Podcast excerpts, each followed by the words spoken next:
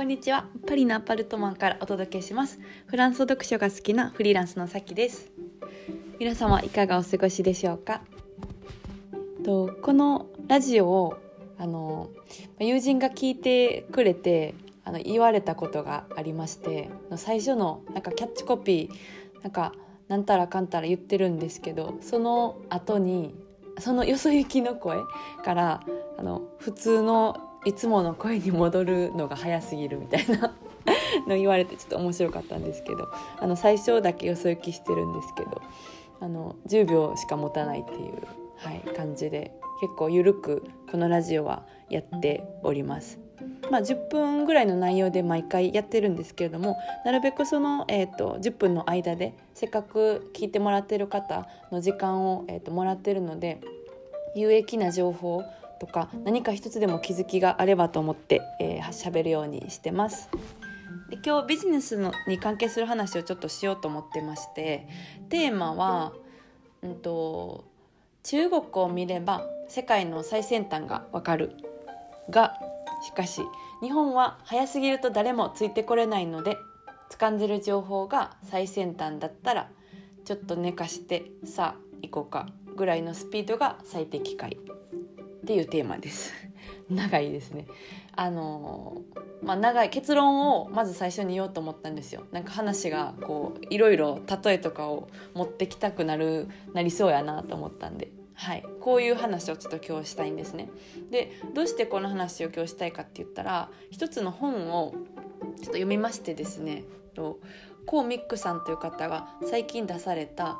TikTok 最強の SNS は中国から生まれるという本で、すごく面白くて、この方のマーケティングの目線ですとかロジカルなすごく分かりやすい説明お話とかが本当に興味深く読みました。で、フランスという移民国家に住んでるので、そういう他の国だとか中国とかの動きっていうのは肌で感じることは日々ありまして、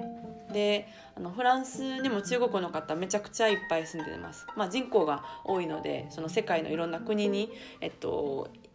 出られてる数もそもそも母数が多いんですけど、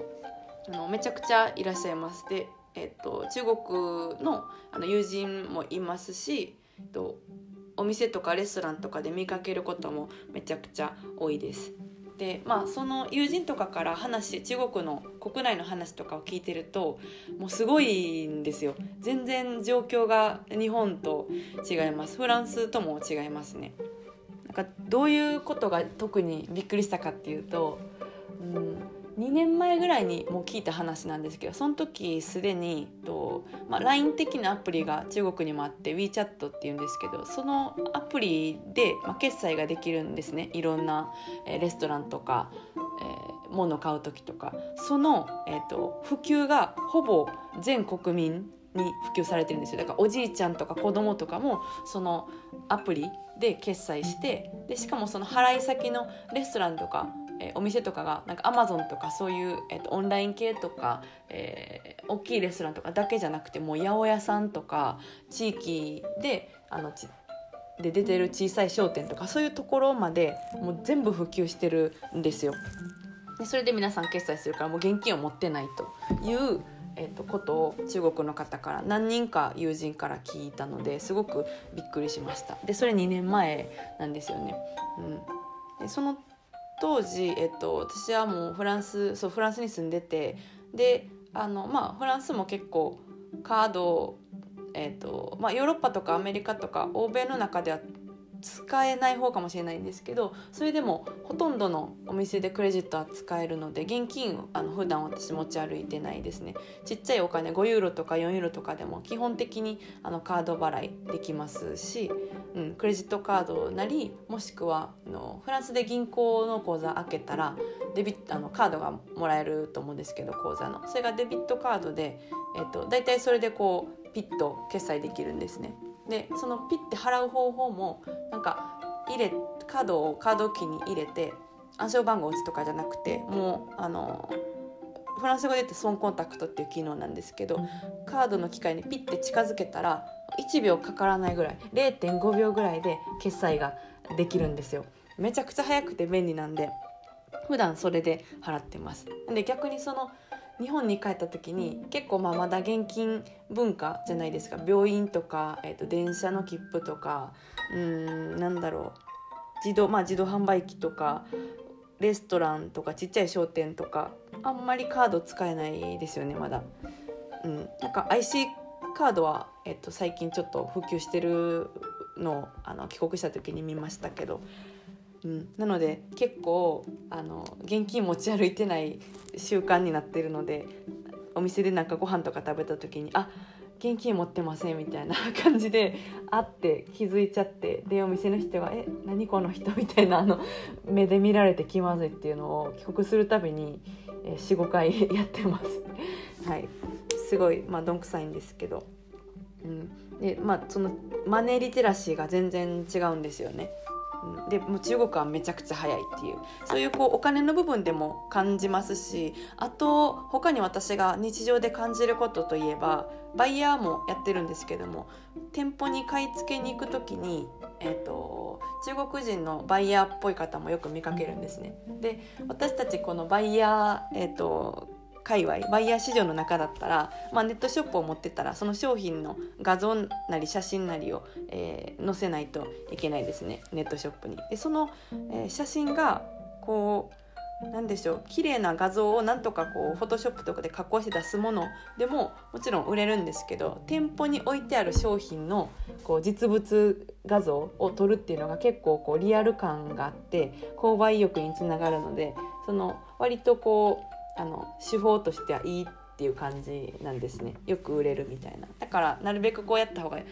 よくって、で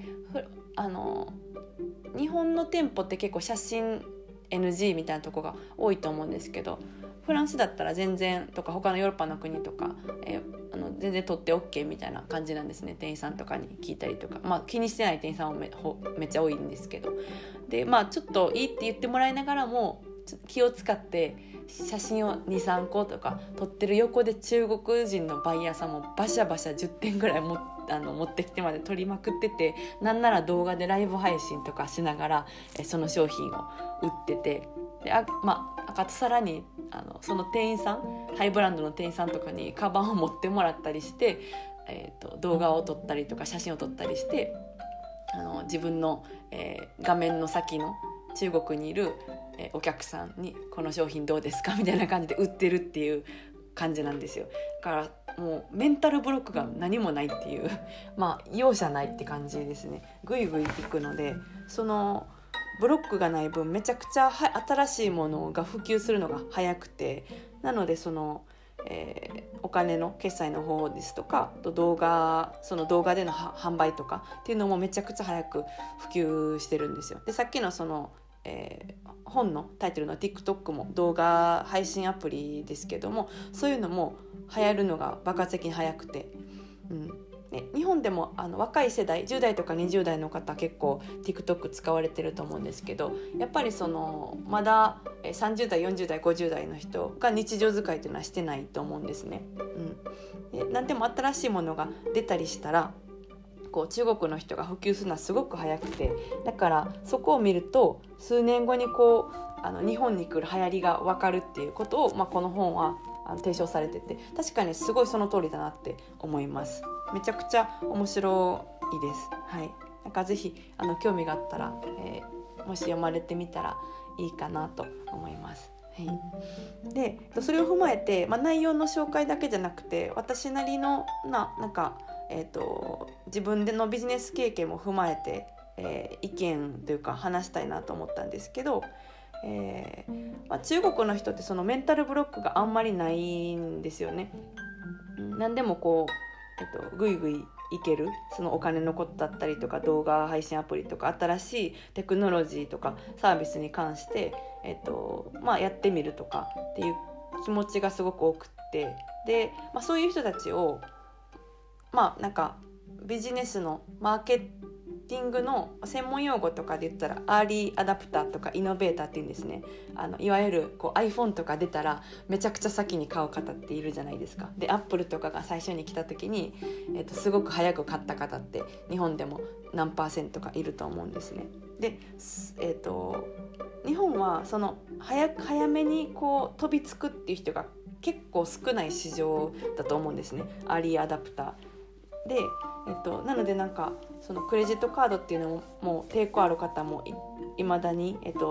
年齢が高い方だったら多いですし、うん、動画とかもその普及が結構ちょっとずつって感じだと思うんですよ。で、今中国だったらその、コミックさんが書かれてる本によると、その動画アプリとかのサービスがもう130個ぐらい、あるんですね。でも日本だったらまあ数えられるぐらいが今、有名になっているもので 4,5 個だと思います。で使ってる方も結構若者層に限られてるって思います。で来年その動画に関して言うと 5G という、回線がやってくると思うんですよね。今4G じゃないですか、ネットって。でまあまあ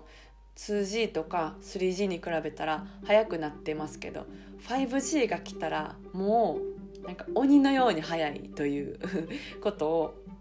読んだ本とか、聞いた情報には書いてまして、で来年の日本は春かなぐらいに、普及するんですよね、予定では。でその 5G って早いって言うけど、どういう風に早いかっていうと、もう動画とかで結構重かったら詰まったりするじゃないですか、ダウンロードとか見るのとか。それが一切ないっていう、だからそのもっともっと快適になる分、できるサービスの幅も広がるし、見る人たちもハードル下がって、もっともっと日常の中で動画を見る時間が増えると思うんですよ。だからサービスとかをやってる方に関しては、動画だったりですとか、こういうネットを使っての仕事っていうのは増やしていくと、早く市場を取れるっていうことはすごく思います。うん、なので、中国を見ると、その世界の、最先端を見れるっていうのはもうめちゃくちゃ肌で体感するし思います。で、このラジオで私が特に言いたいことは、なんか日本でそれをやろうと思ったら、もちろん最先端でできるんですけど、ちょっとそのアーリーアダプターの割合、早めに飛びつく人が少ないんで、結構警戒する人が多いから、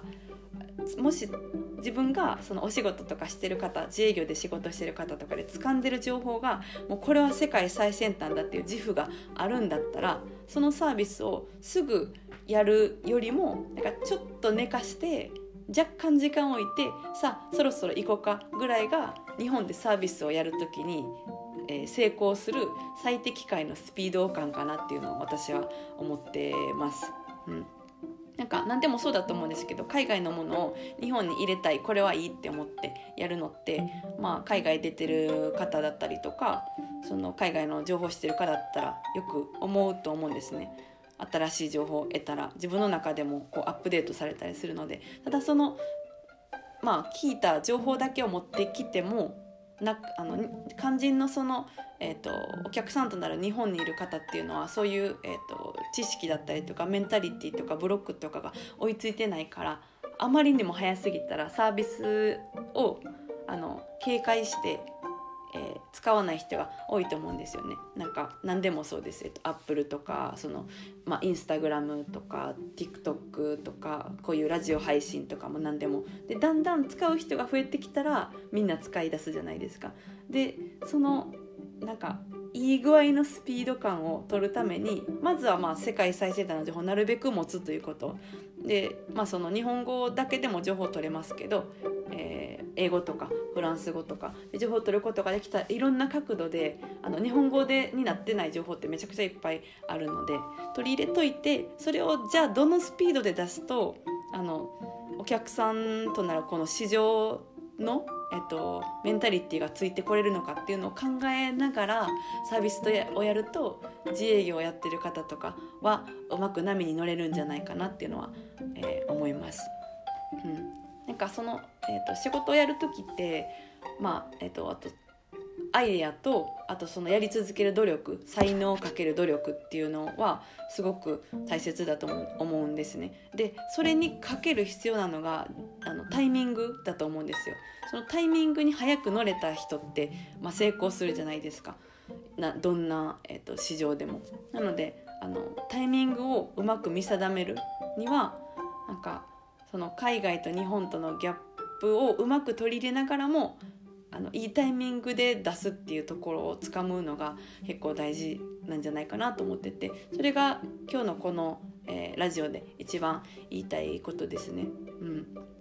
タイミングをこう見計らう、最適解スピードを探すっていうところで、そのスピードを探すためには早めに情報を取っとくっていうことはすごく重要なんですけども、それを思って今日ラジオを撮りたいなと思いました。はい、